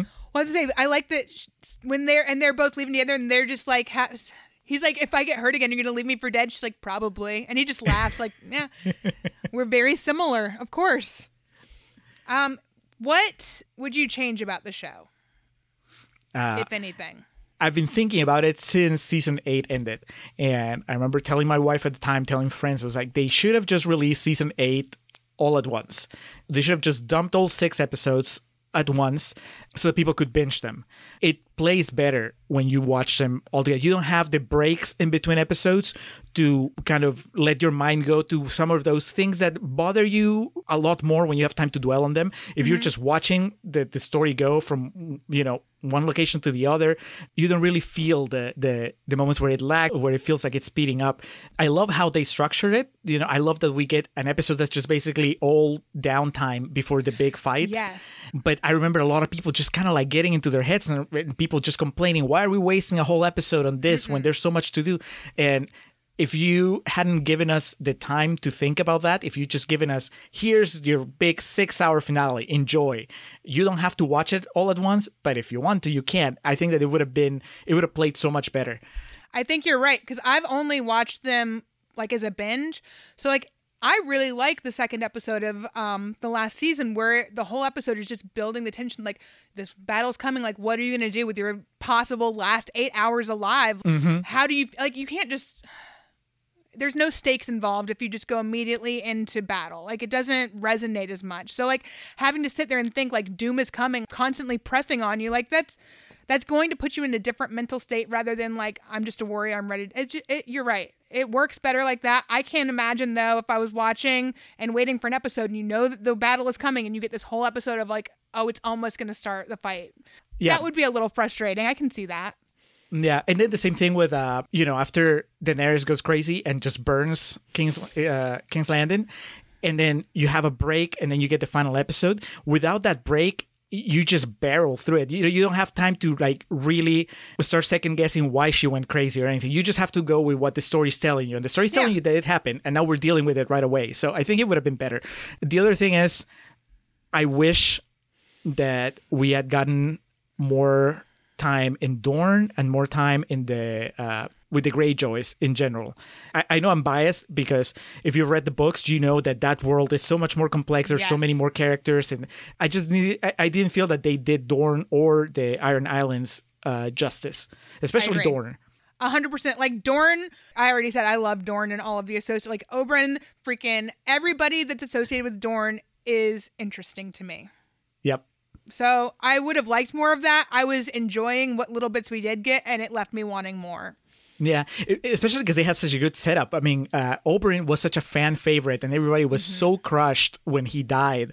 So, I mean, they had it ready. You know, you just want to see the people that are going to avenge Oberyn. So you could have done so much more with Dorne, and people would have gone for it. So it, that that was a shame. I, I remember when they announced the actor that they'd cast to play uh, Oberyn's brother. Uh, you know the king. Yeah. He's only like two episodes, but it was he's uh you know he's from Deep Space Nine. He's he's kind of like a known actor, and uh, so even that created the expectation that we're gonna see, you More. know, a lot of time. uh, We're gonna spend a lot of time in Dorne, uh, and just you know, I want to see Dorne politics and all that stuff. But no, we didn't. We didn't really get that. So that was, if I could, uh, if I was given the power to reshape the show a little bit, I, I would have given us a couple more episodes focusing on Dorne and focusing on on the Iron Islands, just to see a little more of the Greyjoys. There's so much more to them than what you see. There really uh, is. The like, they're like their culture, the culture of the pirates. You don't really get to see.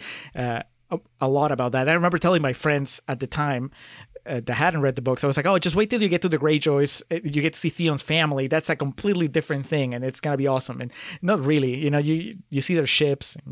They, are kind of weird, but you don't get yeah. into it the way that you get it with the other houses. You're right. There's a lot of room left. And what would be interesting if it ever got approved is if they did spin-off series or whatever, or like little mini mm-hmm. series, and showed like some of the the other worlds or expanded on some of that would be kind of fun. I don't think they will, but whatever. If you want more of it, just read your books. that is that is true. That's and you know, I, you mentioned it earlier, but I I favor that the the whole watching the show first, reading the book after, because you always get mm-hmm. more details from the book, so you never feel shortchanged. Whereas yes. when you read the book and you watch the show, it's you always feel like always something's feel missing. shortchanged. Mm-hmm. Absolutely. Um, is there anything else you would change about the show? Um, I don't know how I would do it, but I we're talking about Bran and to me, I was fine with Bran until he basically lost his personality because he became the the three eyed raven, mm-hmm. and so I understand how that works on paper. It it makes sense, you know. He's not Bran anymore now. He's this this mystical being that's omnipotent, but also just inscrutable and and almost impartial in a way. Like kind of removed is what I guess what I'm trying to say. More mm-hmm. removed from like emotional attachment. Yeah. The problem is that they need to sell us that he is going to be the king, and I need to be super pumped when that happened. And when it happened, I was just like, all right, it makes sense. I understand Tyrion's argument, but I'm not excited. You know, no. I was I was not invested in him because he had become this this this character didn't have a personality. So he was he was not I, I did not care, you no. know. It, and I wish that they'd found a way to show me that a little more of what was going on through his head, so I wouldn't have felt like I was just staring at this blank thing that was there. That was just like a plot device. I mean, again, it's not it's not on the acting, it's not on the you know the plotting itself. It's just on the way that you present the character. I couldn't tell you what his deal was during the big battle of Winterfell. Like I know because he's he's kind of bait, but not really. And I wish that they made it clear. I, I would love it if that what's happening is that he knows that Arya is going to save him, and that he has put everything in motion so that this will happen. Or maybe him and Arya had already talked about it, and mm-hmm. but that's not really what happened. So it just looks like the entire Battle of Winterfell, Bran, who's supposed to be somewhat powerful. Uh, is just a sitting duck. It, yeah, he's just sitting there. You know, you see him like morph into, you know, warg into a, a bird. And I thought, okay, so that's what he's going to do. He's going to be gonna surveillance. Warg. Yeah. He's going to yeah, do but, something. He's going to contribute. Yeah, but but no, he doesn't do. I mean, you know, you get the shot of the bird flying, but then he's not doing anything. He's just sitting there uh, watching Theon die. so I wish that we had gotten. I couldn't tell you exactly how, but I wish we had gotten more out of his character so that I would be more invested. And when he when he becomes a king, the king, I would just be you know so for it because everybody else that was there that was you know at that meeting where they were you know deciding who was going to be king i would have been more excited if any of them you know if tyrion had been yes. named king if if sansa had been named queen yeah i had more investment in all of them bran i was I just totally like oh agree. well he's just this guy that's just really weird now is it not fucked up that he's now the king, but they still call him Bran the Broken? I feel like he should have gotten a new nickname. king Bran the Broken. Gotta do him better than that. That's fucked. They don't. They don't want it to get to his head. You know. You know what? The the last thing he does in the show, I could have used more of that. When he he's just kind of like walking away and he goes like, "Well, I'm gonna I'm gonna go figure out where the dragon is," and it's just such a throwaway line, but that moment he has more personality than he had in the last three or four episodes oh, and right.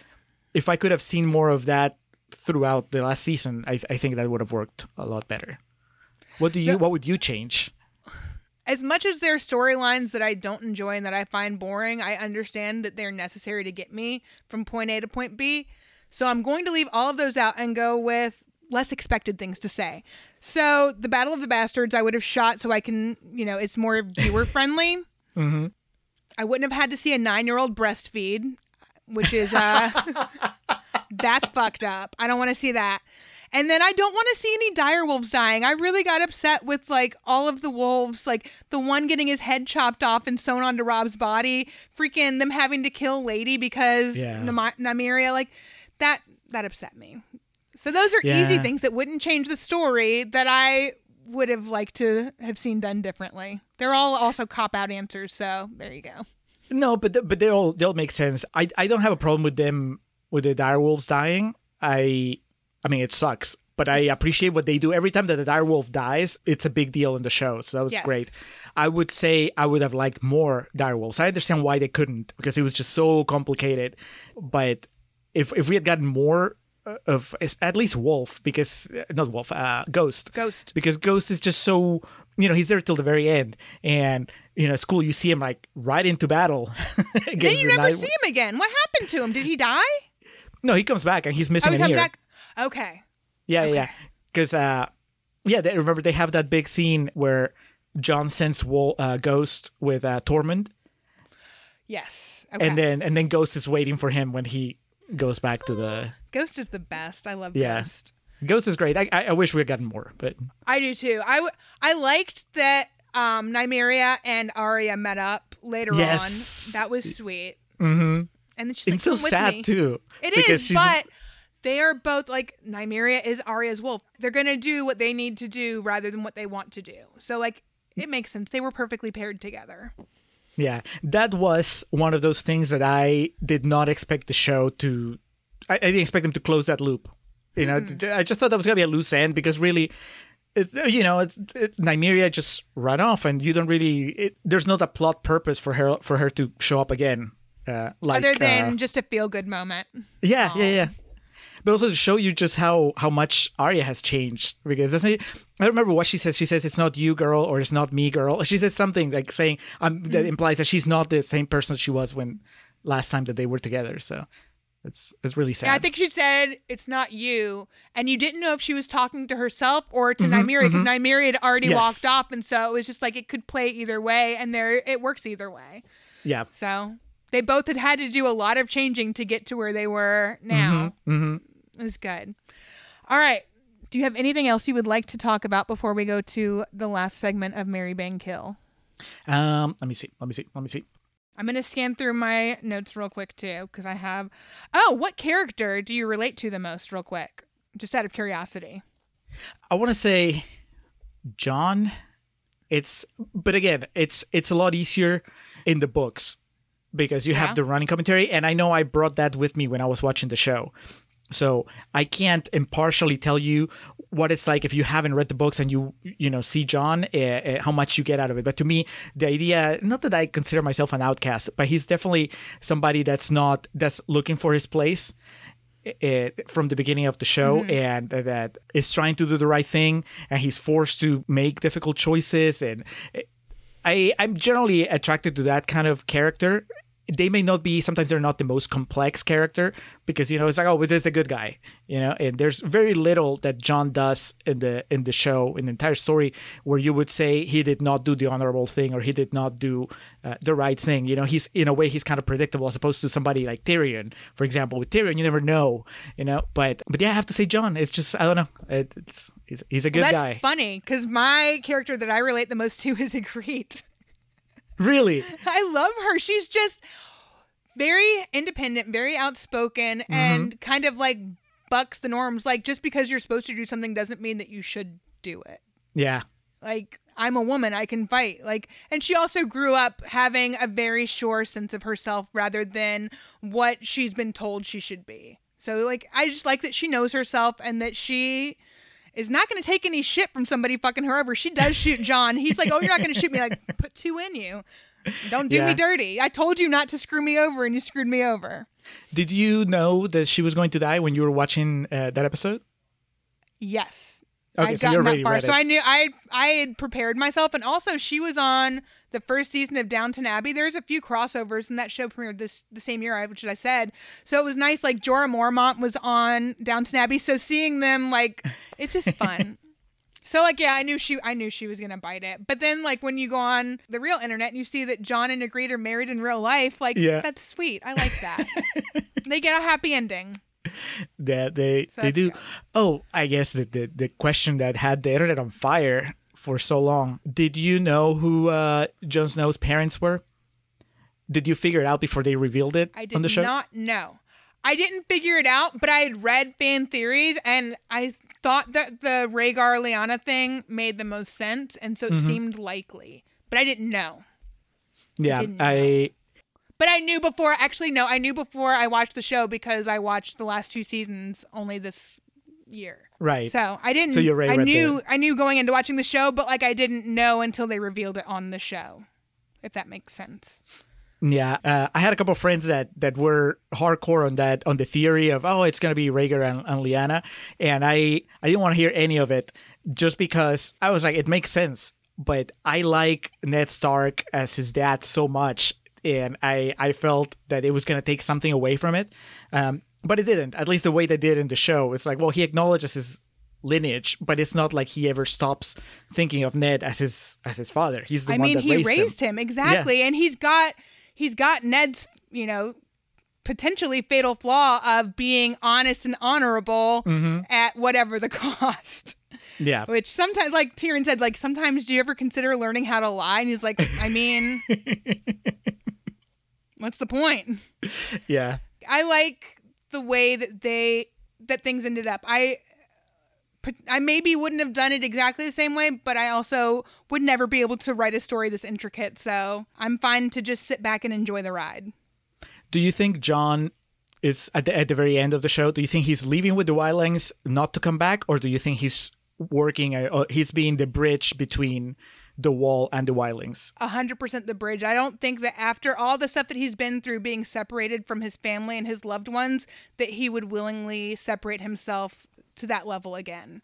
So I That's think what I he's going to be involved. Yeah, that's what I thought too. But I've seen people argue that no, when he's looking back, he's just looking back one last time, and he's just gonna disappear beyond the wall. That's that's a bummer of an ending. yeah, that's that, and that also doesn't seem like his character. He Yeah. wouldn't just forsake everybody to go do his own thing. He's always yeah, he wouldn't abandon his responsibilities. No, Yeah. Mhm. not at all. All right, Julio, the time has come. Who would you like to marry? Who would you like to bang? And who would you like to kill? You can. I mean, I have a. I have two that I have multiple answers for. So, if you would like to give two answers, you may. Yeah. See, because I was when I first read that we were gonna do this, uh, I thought we are gonna do it the, in the way that I give you options and you decide who does it. Oh no, it's open ended. Uh, all right. So who do I now? I have to look at my. I can go first if you want me to. Okay, you go first. Okay. So for marry, I have two options, and obviously they're neither of them is perfect, but I'm gonna give you my reasoning for both. So Tyrion is my first option. The only reason I wouldn't is because he's kind of a drunk. But I he's a smart person. He there's a lot to admire about Tyrion, and then it's kind of weird because the other option is Jaime. Yes, he fucks his sister, but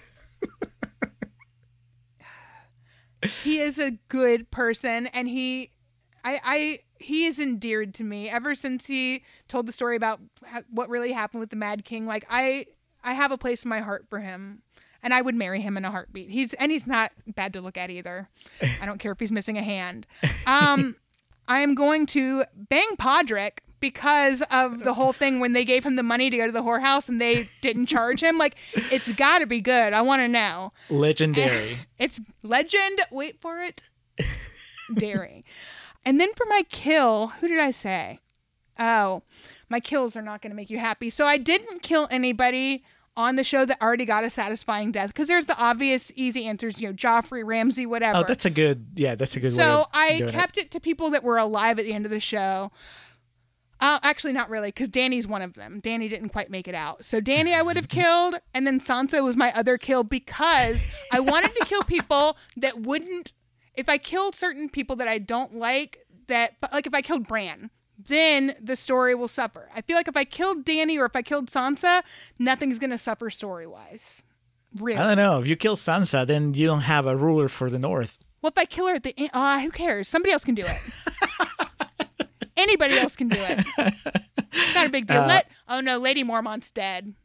Yeah. I these are these are two characters that I wouldn't miss if they were gone.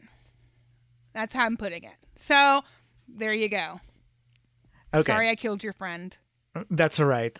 I, I will I will redeem it by marrying my friend. I'll, I'll marry Sansa. You know, I could be Okay, and then she I can't kill her. So there you go. You saved her. There you go, perfect. Uh, diplomatic immunity. She uh, she can rule the North. That's fine. I can just chill. But I, I, I have no problem being known as the husband of Sansa Stark. Uh, uh, that's fine. I don't need to be famous. I am going to. Okay, so just for killing, we're gonna stick with the people that are still alive. But you know, as far as like having sex with, anything goes. So I'm gonna go with Cersei. goes. Cersei seems Oh. like the equivalent of Podrick, uh, as far as you know. Well, not skills. experience, but somehow like I would say skill. I think that it, there has to be more to it than just the fact that she's a Lannister. I think that there's something to that. And then kill. Let's see who's still standing by the. Oh, you know who I would kill? Uh, Catelyn's brother that has the nerve to even suggest that he could be king at the end of the show. Edmure Tully, you spent the entire fucking show captured. Like he even when you first meet him, he's trying to like shoot the flaming arrow to like Uh-huh. light his dad's funeral pyre and he can't even do it. Like you are fucking worthless. What makes you think you could be king? Literally contributed nothing positive the entire fucking sh- good call. I endorse Yeah. that. Yeah. Uh, and you know, this is this is just like an extra category. If I could save somebody from death, just because you just reminded me of that, I think I would save the blackfish. I was pretty bummed that he basically decided to to go down with the ship instead of joining the the resistance. Yeah. But again, that like we only got maybe 15 minutes of character development for him the entire series, but from what we've learned of him like that's within, you mm-hmm. know, that that tracks. Yeah. That makes sense. Who would I save? Fuck. Trying to think of everybody who died that was hard to watch. I can't even think of any good people that died that made me sad right now. Uh, Khal Drogo. Oh, that was sad. But then one of the things that about Qarth that was actually like emotional was when they she, like she went into the whole like secret tower or whatever of like the warlocks and they like she walked in the tent and she saw like what could have been her future with Khal Yep. Drogo and the baby and then she couldn't stay like that sucked. That was hard to watch. Yeah, that it, it, that was one of those things where I had no idea it was coming. You know, you just assume that they they already wrote off the character. They're not gonna bring the actor back for this one thing, but they did. so it Yeah. was it was amazing. Yeah, Khal Drogo. He's he and I mean he started off raping her, so like can't say he's a good guy, but he they ended up having a relationship that was good. Yeah, Yeah, we'll save Khal Drogo. Fuck it. I mean, of course, when you're doing that, you're just massively altering history. I don't think that the Blackfish. I don't think he makes a difference in the end. But No. Khal Drogo, that just takes the narrative in a completely different direction. I would have to think about it because I really don't know. There's and there's so many characters to even rifle through, and my brain is not even that position. So I'm just gonna go. Jason Momoa's hot. Let's save him. Fuck it. He's Aquaman. Yeah, I mean, I'm fine with that. He's a good looking dude. Apparently, I was reading on like the trivia stuff that when he first met um, Emilia Clarke, he like ran up to her and picked her up and was like, "Wifey," and was so excited. It was so sweet. I hurt him. All right. Well, that is the. I mean, we could obviously go on discussing Game of Thrones for hours. However, I realize that people probably don't have hours to listen to this podcast. So I don't know. It's it's a pandemic. there, that's true. If I can watch all seasons of True, all seven seasons of True Blood, perhaps. But Julio, where can the people find you? As Dan says, Uh, where can the people find me? Uh, so I run the the official Contrarians Twitter account. So if you get a response from at Contrarian Prime, that's me. Uh, Alex, he has his own Twitter. So Twitter at Contrarian Prime, Instagram at Contrarian Prime. Those are the two main ones. Our show is the Contrarians. Just look it up on Instagram, not Instagram, Spotify, uh, all the all the podcatchers. Uh, that's that's pretty much it. I'm mostly active on on Twitter, so if you if you reach out, I respond right away because I just love interacting with people that listen to the show. that is always fun. I always like to to talk shit with people about. Oh, I like to talk shit with people about TV. That's why I have this podcast. So figured it out. That makes sense. Well, like I was not doing it for a while, and then like this is so childish of me, but whenever I see that the countdown has like a topic that's TV related, I mm-hmm. feel like I want to put all of my opinions out there and everybody should listen to me because I'm really type A about stuff like that. I'm like, no, I know the most. I have to tell you what's right. So whenever they misorder things at TV related, I get upset. That's okay. Uh, it must have been driving you crazy because I think they've been getting into TV more often now. They have, and I I feel I feel like I really want to get in there and like share a lot of opinions, but I limit myself. I just share my opinion and don't tell anybody that they're wrong when they're wrong. Well, you did the next best thing. You you got Wayne to be on your show. That was fun. that was a blast. I've started uh, rewatching Thirty Rock because of because of that. Well, because I listened to your episode and I, I only watched the first three seasons, so I looked it up online, and it turns out they're all on Amazon Prime. So I was like, all right, I can just plow through this. That'll be my my true blood. Season four is when it really like takes off for me. The first three seasons were kind of middling, and then like seasons four through seven started just hitting a high mark and did not stop. I love it. Well, I can't wait. Well, that is it for us, everybody. Thank you for tuning in, downloading, whatever you call it for podcast.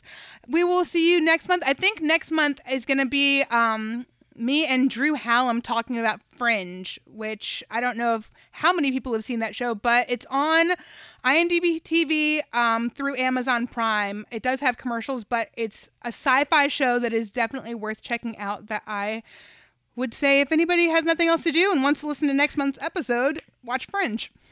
That's it for us. Bye. The wife was as fair as the sun, and her kisses were warmer than spring. With the Dornishman's blade, it was made of black steel, and its kiss was a terrible thing. The Dornishman's wife would sing as she bathed, in a voice that was sweet as a All right, that's enough. I'm coming to the best part. Brothers, oh brothers, my days here are done. The Dornishman's taken my life. But what does it matter, for all men must die. And I've tasted the Dornishman's wife. I have, I've tasted the Dornishman's wife.